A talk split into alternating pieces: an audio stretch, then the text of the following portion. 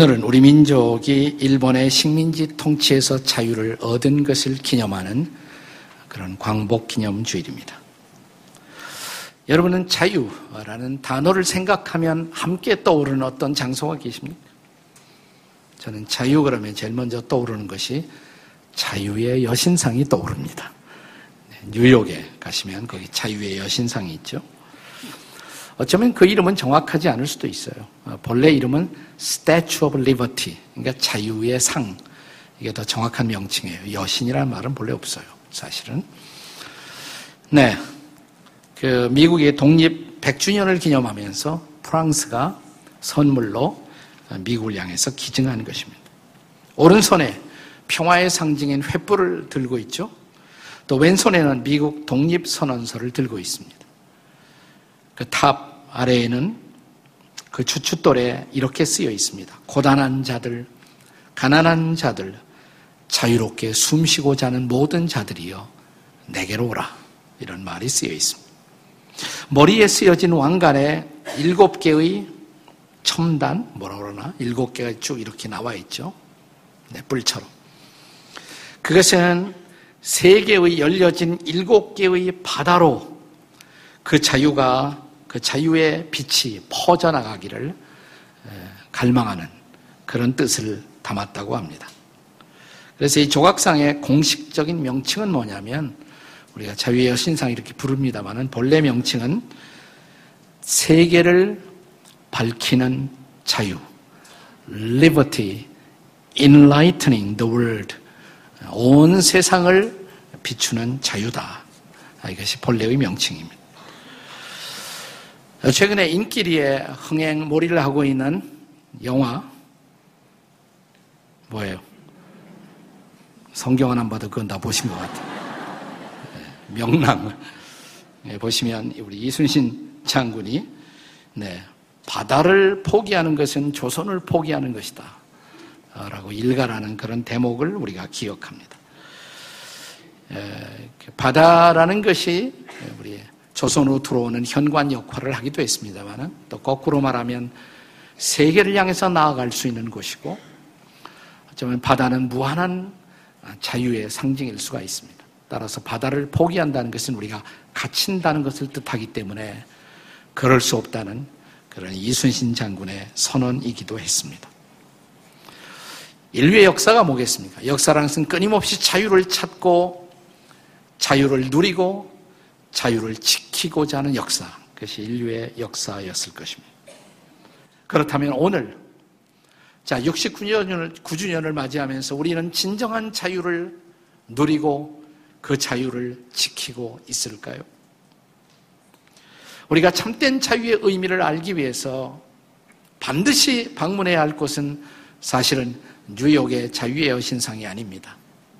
우리가 참된 자유의 의미를 알기 위해서 반드시 방문해야 할 장소가 있다면 그것은 해골이라는 곳. 오늘 본문에 보시면 해골이라는 곳. 골고다 언덕. 십자가 언덕입니다. 거기서 진정한 자유가 인류를 향해서 선포되었기 때문입니다. 자, 그러면 십자가에서 선포된 자유. 그 자유의 의미는 도대체 무엇일까요? 바로 이 질문에 대한 너무나 선명하고도 명확한 대답을 보여주고 있는 것이 바로 철로 역정이에요. 다시 철로 역정으로 돌아가서 이 주인공 순례자 크리스찬이 경험하고 있는 자유를 한번 보십시오. 그가 좁은 문을 통과합니다. 그리고 십자가 언덕에 드디어 도달했을 때 지금까지 지고 왔던 무거운 짐이 어깨에서 등에서 짐이 다 벗어집니다. 그리고 그는 정말 오래간만에 진정한 자유를 맛보게 되었습니다. 이것은 정치적 자유를 넘어선 인간의 실존적인 자유, 영적 자유를 뜻해주고 있었습니다. 순례자 크리스찬이 이 십자가 언덕의 십자가 앞에 서는 순간 세 명의 천사가 등장해요. 세 천사가 등장. 그리고 세 천사가 어, 하는 일, 그 십자가 앞에서 순례자 크리스찬을 향해서 세 천사가 하는 일이 바로 십자가가 보여주는 자유의 본질을 우리에게 설명해 주고 있는 것입니다. 세 천사가 한 일 뭘까요? 첫째, 첫째 천사가 한 일이 뭐냐면 죄 사함의 선포였습니다. 죄사함을 선포한 것입니다. 자, 십자가 언덕에 도착한 순례자 크리스찬의 모습을 작가인 존 번연이 어떻게 설명하고 있는지를 다시 한번 들어보십시오.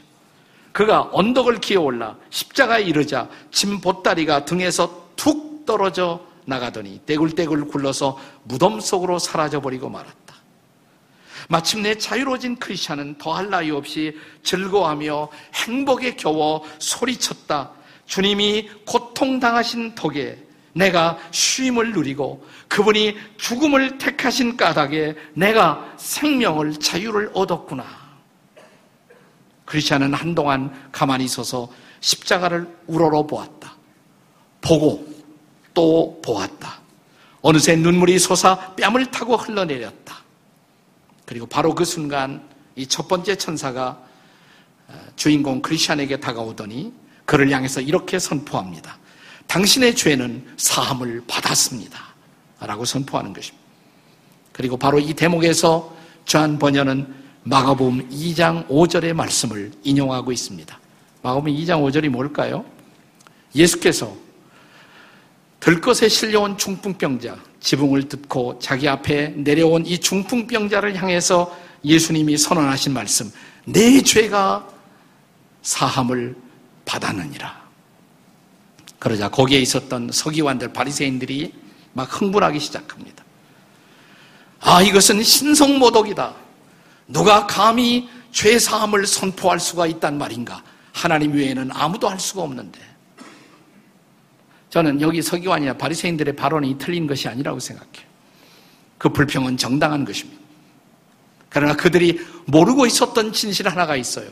그것은 그 예수님이 하나님이라는 사실을 몰랐던 것입니다. 그분이 하나님이시기 때문에 그분은 죄 사함을 선포할 수 있는 유일한 자격이 있으신 분이십니다. 오늘 본문에 보면 이 십자가에 두 강도 함께 매달리신 주님, 그 주님이 마지막 십자가에서 드린 기도, 아버지여, 저들의 죄를 사하여 주시옵소서. 그가 십자가에 못 박히시면서 끝까지 감당하신 미션이 바로 죄사함의 사명을 성취하신 것입니다. 그렇습니다. 여러분, 인간이 이 땅을 살아가면서 한평생 짊어지고 있는 실존의 가장 커다란 고통이 뭔지 아세요? 우린 그걸 실감 있게 느끼지 못할 때가 있어요. 죄의 고통인 것입니다. 죄 문제야말로 인간의 실존적인 그리고 본질적인 위기라고 할 수가 있습니다. 우리는 모두 죄를 범했고 우리는 죄의 종으로 살게 되었습니다. 그 증거가 뭐냐? 우리 마음을 지배하고 있는 죄책감을 생각해 보십시오. 그런데 요한복음 8장 34절의 말씀이 바로 이 사실을 우리에게 변증하고 있습니다. 자, 요한복음 8장 34절 다 같이 읽겠습니다. 시작. 예수께서 대답하시되 진실로 진실로 너에게 이르노니 죄를 범하는 자마다 죄의 노예라. 죄를 범하는 사람들이 죄의 종이라고 죄의 노예라고. 그것은 정치적 자유를 잃어버린 것보다 더 심각한 위기라고. 우리는 모두 죄의 노예가 되었다는 것입니다. 그 증거가 뭐냐? 우리 마음을 지배하고 있는 죄의식, 죄책 감을 생각해 보십시오. 인간의 무의식을 지배하고 있는 가장 커다란 공포를 가리켜 심리학자들은, 정신의학자들은 그것이 바로 죄책감, 죄의식, 길트 컴플렉스라고 말합니다. 여기서 자유하지 못하는 한 인간은 정말 자유할 수가 없는 것입니다. 아마도 이런 진리를 가장 잘 보여주는 세계적인 명작이 또 하나 있다면 도스텝스키의 죄와 벌 이라고 할 수가 있을 것입니다. 이 책의 주인공 라스코리니코프는 무신론자였습니다. 그는 합리적인 지성을 가진 무신론자였습니다. 그는 자기 이웃에 살고 있는 전당포의 노파를 바라보면서 저 가난한 사람들을 등쳐먹고 사는 노파 저런 사람은 없어지는 것이 우리 사회를 위해서 유익한 일이다라는 정의감에 불타서 자기의 정의를 실현하기 위해서 노파를 죽였습니다. 그럼 죄책감이 없어져야죠. 정의를 행사했으니까.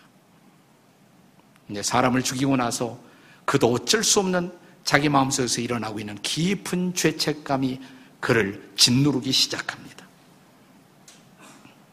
그런데 어쩔 줄 몰라 하고 이 죄책감 때문에 흔들리고 있었던 이 주인공 라스코리코프 앞에 등장했던 거룩한 장녀. 장녀도 거룩한 장녀가 있어요. 네. 하나님의 쓰임을 받는 도구로서의 여인. 소냐가 등장하죠. 소냐는 그에게 이렇게 외칩니다. 자수해야 한다고. 당신의 죄를 고백해야 한다고. 하나님의 도구로 쓰임을 받은 거예요. 마침내 이 여인의 권유를 따라서 자수하고 죄를 고백하고 시베리아의 유영길을 떠나지만 그는 모처럼 자유를 경험합니다. 자유의 삶을, 새로운 인생을 살게 된 것입니다. 죄사함이야말로 바로 인생의 새로운 출발의 중요한 기점을 형성하는 것입니다. 이 첫 번째 천사의 십자가 앞에서의 선포, 죄사함을 받았느니라. 나는 이 선포가 저와 여러분을 향한 하나님의 선포, 하나님의 은혜가 되시기를 주의 이름으로 축원합니다. 여러분과 저의 죄는 사함을 받았습니다. 십자가 때문입니다. 십자가 때문. 두 번째 천사가 등장해요. 이제 두 번째 천사가 한 일. 이 두 번째 천사는 새 옷을 입혀줍니다. 십자가 언덕에 도달한 크리스천 앞에 등장했던 두 번째 천사는 그에게 다가와 우선 더러운 옷을 다 벗깁니다. 지금까지 입고 왔던 남루한 두덕이 옷을 벗기고 준비했던 새 옷을 입혀줍니다. 그리고 바로 이 대목에서 저한 번연은 스가랴 3장 4절의 말씀을 인용하고 있습니다. 자, 같이 읽겠습니다. 스가랴 3장 4절 시작. 여호와께서 자기 앞에 선자들에게 명령하사 그 더러운 옷을 벗기라 하시고 또 여호수아에게 이르시되 내가 내 죄악을 제거하여 버렸으니 내게 아름다운 옷을 입히리라. 네. 내 죄가 제하여졌다. 여기서 끝나지 않고 그 상징으로 아름다운 옷을 입혔다는 것입니다. 더러운 옷 대신에 아름다운 옷을 입혀줍니다. 하나님의 은혜는 우리가 십자 앞에 나올 때 단순히 죄를 사함 받을 뿐만 아니라 우리는 새로운 옷을 입는다. 아름다운 옷을 입는다. 하나님의 은혜는 거기까지 나아가는 것입니다. 이것을 마치 신약 성경에서 우리가 잘 이해하는 소위 돌탕의 스토리를 연상시키지 않습니까? 돌탕. 돌아온 탕자 말이에요. 돌아온 탕자. 돌탕. 네. 탕자가 돌아왔을 때 아버지가 어떻게 해요? 그 남루한 옷을 다 벗겨요. 새 옷을 입혀요. 새 신발을 신겨줘요. 그리고 이렇게 선언합니다. 이 내 아들은 죽었다가 다시 산 아들이라고. 네. 새 옷을 입혀줬어요. 네. 이것은 에베소서 4장 20절, 22절 이하의 바울 사도의 선언과도 그대로 일치하는 대목입니다. 신앙생활이 시작될 때 우리에게 다가왔던 가장 강력한 말씀. 이제는 옛사람을 벗어야 한다고, 새 사람을 입어야 한다고. 그것이 십자가 앞에 서 있는 우리의 새로운 인생의 출발의 모습인 것입니다. 예, 옷이라는 것은 신분을 나타내는 거죠. 신분. 네, 옷이. 군인이 군복을 입지 않고 있다면 군인 다음을 우리는 생각할 수가 없어요. 말도 안 되죠. 군인이 헬렐레 옷 입고 돌아다니는 모습을 보면 군인답지 않잖아요. 경찰은 경찰복을 입어야 경찰 다움을 느낄 수가 있습니다. 법관은 법복을 입고 있을 때에만 법관으로서의 권위를 행사할 수가 있습니다. 옷이 중요한 거예요. 네. 야한 옷을 입으면 왠지 야해지고 싶고, 네. 정중한 옷을 입으면 정중해지고 싶은 충동을 느끼지 않습니까? 그래서 우리는 옷이 날개라는 말을 오랫동안 해왔습니다. 순례자, 이 크리스천은 지금까지 더러운 옷을 입고 살아왔습니다. 죄인의 신분을 갖고 살아온 것이에요. 그러나 십자 앞에 섰을 때 십자가에서 우리의 죄를 짊어지고 내가 받아야 할 저주와 진노를 대신 받으시고 거룩한 피를 흘리신 예수 그리스도 그분의 은혜를 통해서 우리는 죄 사함을 받았을 뿐만 아니라 한 걸음 더 나아가서 의롭다함을 얻습니다. 이게 놀라운 성경의 선포예요. 네. 로마서 3장 24절의 말씀을 다 같이 읽겠습니다. 시작. 그리스도 예수 안에 있는 속량으로 말미암아 하나님의 은혜로 값없이 의롭다 하심을 얻은 자가 되었느니라. 아멘이십니까? 네, 죄 사함이 은혜인 것처럼 값, 값 없는 선물로 주어진 것처럼 의롭다 함도 은혜라는 것이에요. 그것도. 값없이 죄사함 받고 값없이 의롭다함을 얻고 우리가 의롭다함을 얻었다는 말이 우리가 의롭게 되었다는 말이 아니에요. 오해하시면 안 돼요. 예수를 믿는 순간 주님은 우리를 의롭다고 하십니다. 그리고 의인의 신분을 선포하십니다. 새로운 신분이 주어졌어요. 이제 의인이에요. 그러나 의인이, 의인의 신분을 얻게 하시고 이제부터 주님은 우리가 의인답게 살 것을 기대하시는 것입니다. 그러니까 신분을 먼저 주세요. 마치 이런 연상을 하시면 돼요. 대통령 선거를 할 때마다 흥미있는 것은 예, 그 한밤중에 이제 대통령 선거의 마지막 결정적인 당선자가 확정되는 순간 한 캠프에서 환호성이 막 울려 퍼지죠. 예, 당선자가 탄생한 것입니다. 당선자. 그 순간부터 그에게는 당선자의 신분이 주어집니다. 당선자의 신분. 어, 이제 대통령이에요. 그러나 아직은 어색하죠, 좀.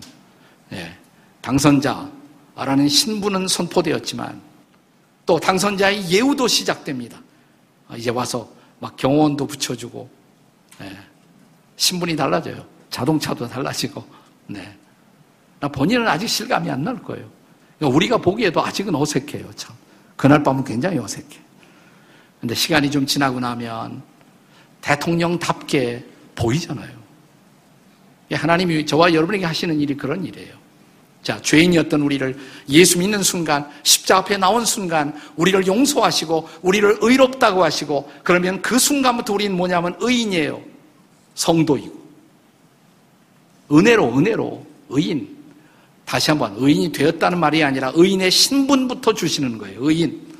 의인이에요. 옆에 사람 보고 한번 해보세요. 의인이십니다. 가책이 느껴지지 않아요? 의인인지? 다시 한번. 그래도 의인이십니다. 그리고 성도이십니다. 여러분 이 성도란 말도 엄청난 말이에요. 성도, 거룩한 사람이란 말이에요. 성도, 세인트란 말이에요. 성도는 성자하고 같은 말이에요. 영어로는 같은 뜻입니다. 성자, 성도 생각해 보세요. 성자, 성도가 우리 개신교에서는 성도라고 그러지만 영어로는 같은 말 세인트예요. 성자. 우리가 성도님 그러잖아요. 가끔 성도님. 이따 한씩 바꿔서 이렇게 해보세요. 옆에 있는 분에게 성자님 한번 해보세요. 시작. 성자님. 근데 우리가 십자 앞에 나와서 나를 위해 죽으시고 부활하신 예수 그리스도를 구주로 영접하는 순간 그 신분이 주어지는 거예요. 하나님은 나를 의롭다가 하시고 나를 성도로 삼아 주시고 의인과 성도의 신분을 주신 것입니다. 믿으십니까? 그 신분부터 주시고 뭐냐면 이제 신분에 맞게 살아라 라고 말씀하십니다.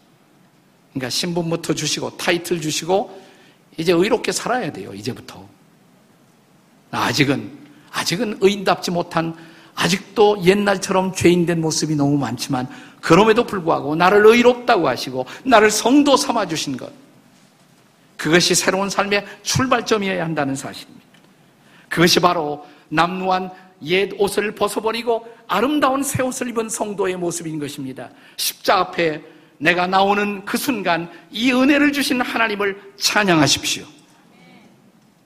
다시 한번 예, 옆에 있는 분에게 이게 감격이 돼야 돼요. 이게 아니 내가 의인이라니 내가 성도라니 이건 내 행위와 상관없이 주어진 은혜라는 것입니다. 다시 한번 의인이고 성도이십니다. 한번 해보세요. 시작. 의인이시고 성도이십니다. 그럼 어떻게 응답해야 돼요? 옆에 사람에게 죄송하지만 사실입니다. 네, 죄송하지만 사실이에요. 이제부터 그 삶을 살아야 돼요, 우리가. 성도다운 삶을 살아가야 하는 것입니다. 세 번째 천사가 한 일이 뭔지 아세요? 세 번째 천사가 등장해요. 그는 이 주인공 크리스천 앞에 다가오면서 그의 이마에 인을 칩니다. 인을 쳐요. 그리고 두루마리 책을 하나 선물로 수여합니다. 이 세 번째 천사가 한 일이에요. 자, 인을 쳤다. 이게 어디서 나온 말씀이냐면 바로 이 대목에서 존 번연은 에베소서 1장 13절의 말씀을 인용하고 있습니다. 참이 존 번연이 놀라운 사람이에요. 옛날에 어떻게 이렇게 다 설명을 해놓았는지 몰라. 자, 에베소 1장 13절 다 같이 읽겠습니다. 시작. 그 안에서 너희도 진리의 말씀, 곧 너희 구원의 복음을 듣고 그 안에서 또한 믿어 약속의 성령으로 인침을 받았으니 여기 인침을 받았다. 인침. 실링, 실링. 도장 찍었다 이 말이에요. 도장을 찍었다. 네. 인을 쳤어요. 그럼 이제 뭐냐면 나에게 소속돼 있다. 내 책임이다. 내 주권 아래 있다. 라는 사실이 선포된 것입니다. 그리고 내가 도장을 찍은 그것에 관해서는 내가 책임을 지고 내가 보호를 해야 합니다.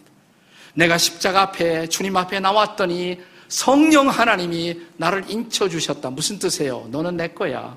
이제 하나님이 내 인생을 책임져 주시는 놀라운 삶이 시작되었다는 선언이에요. 네. 감사하십니까? 옆에 분들에게 인침을 받으셨습니다. 네. 이건 십자가 앞에서 이미 인침을 받은 거예요. 가끔 이상한 기독교 이단 가운데는 자기 자기 단체 와야 인침을 받는다고 뭐 이런 사람이 있어요. 아니, 다 십자가에서 이미 인침을 받았어요. 내가 예수를 믿는 순간 성령께서 저와 여러분을 성도로 하나님의 자녀로 그리스도에게 속한 자로 인쳐 주신 것을 믿으시기 바랍니다. 우리가 에베소서 1장에 나오는 말씀이었는데 에베소 1장을 읽어오시면 이것이 성부, 성자, 성령 삼위일체적 구원의 사역으로 잘 설명이 되어 있습니다.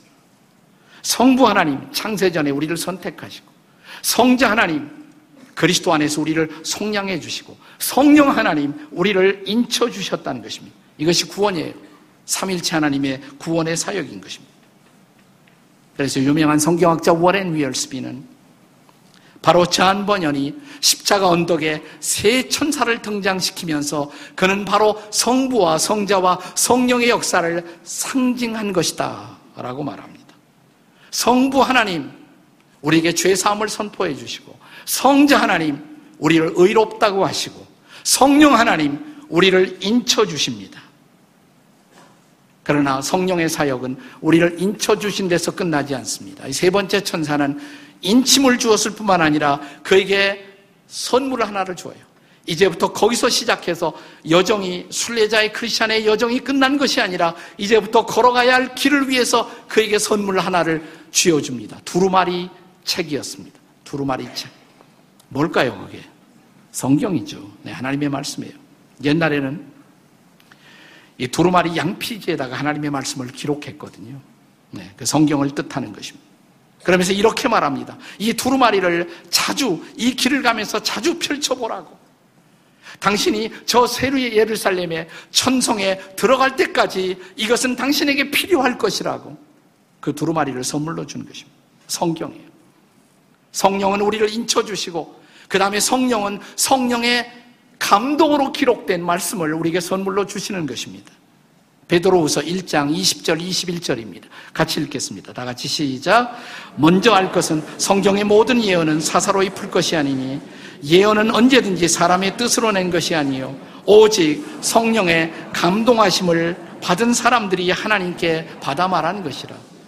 그냥 책이 아니라는 것이에요. 그냥 메시지가 아니에요. 성령의 감동으로 된 예언이라는 것입니다.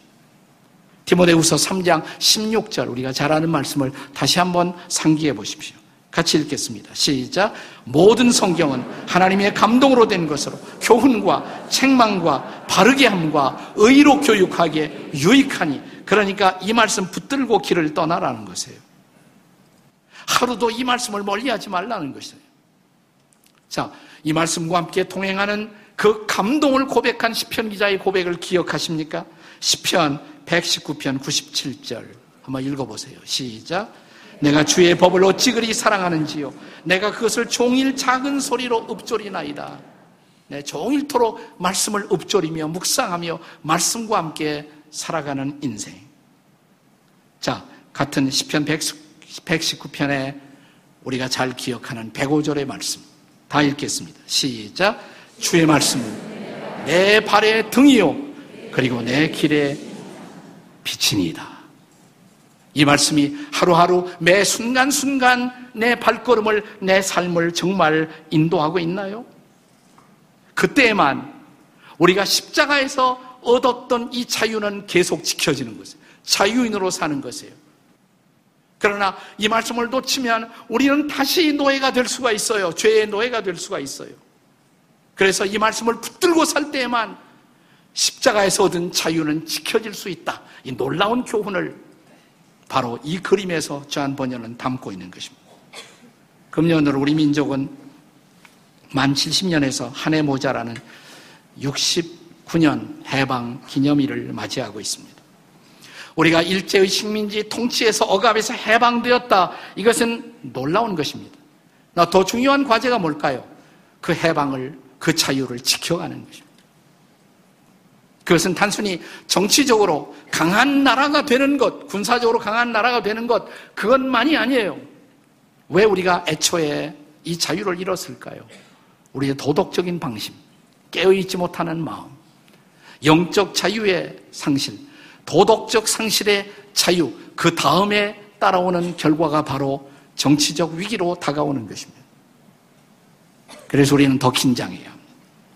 더 우리는 본질로 돌아와야 하는 것입니다. 우리가 얻은 자유가 자유가 되기 위해서 이 자유를 지키기 위한 무기로 주께서 주신 선물, 하나님의 말씀을 붙들고 하루하루를 날마다의 인생을 우리는 걸어갈 수가 있어야 한다는 것입니다. 지난 1월 폴란드의 아우슈비츠에서는 69주년을 기념하는 굉장히 커다란 추모 행사가 있었다고 합니다. 그때 그 행사장에서 아우슈비츠 수용소에 수감되었던 한 사람이 이런 회상의 스피치를 했다고 합니다. 우리식으로 말하면 일종의 간증이죠. 이렇게 말했다고 합니다. 아우슈비츠 같은 지옥은 다시는 이 땅에 생기지 말아야 합니다. 다시는 이런 지옥이 경험되지 않기 위해서도 우리는 아우슈비츠를 잊어서는 안 됩니다. 그리고 이제 우리 모두 다시는 이런 지옥을 만들지 않기로 약속하십시다. 그것은 굉장히 중요한 좋은 스피치입니다. 하지만 그의 호소만으로 이 약속이 지켜질까요? 이런 호소만으로 이 약속이 정말 지켜질까요? 그런데 성경은 우리에게 말합니다. 우리가 자유를 잃어버린 원인, 그것이 바로 우리의 죄 문제였다고. 그래서 죄 문제를 해결하기 위해서 하나님의 아들이 이 땅에 오시고 그가 우리의 죄를 짊어지고 우리가 받아야 할 진노와 저주를 십자가에 받으시고 흘렸던 거룩한 보혈 그 피로 우리는 죄 씻음을 받는다고. 그리고 내 인생의 구주와 주님이 되어 주신 주님. 그분은 우리에게 이렇게 말씀하십니다. 이제 내가 너에게 주는 선물, 이 두루마리, 이 말씀을 붙들고 나와 더불어 통행하자고. 그때 비로소 내가 얻은 자유는 날마다 너를 보호하는 진정한 자유가 될 것이라고. 사랑하는 여러분, 우리 한평생 정말 우리가 다시는 우리의 인생을 지옥으로 만들지 말고 우리의 삶이 천국을 향한 걸음이 되기 위해서 우리에게 필요한 것, 우리에게 십자가에서 얻은 죄사함과 의롭다함과 용서의 위대한 자유, 이제는 이 자유를 지키기 위해서 하나님의 말씀을 붙들고 오늘도 내일도 동행하는 하나님의 백성들이 되시기를 주의 이름으로 축복합니다. 하루하루가 자유의 감격, 자유의 은혜, 자유의 찬양으로 넘치는 저와 여러분이 되셔서 또 이민족이 얻었던 정치적 자유도 지켜지는 이민족, 그리고 하나님을 찬양하는 그 찬양이 이 땅에서 끊이지 않는 이 강산이 될 수 있기를 주의 이름으로 축복하십니다.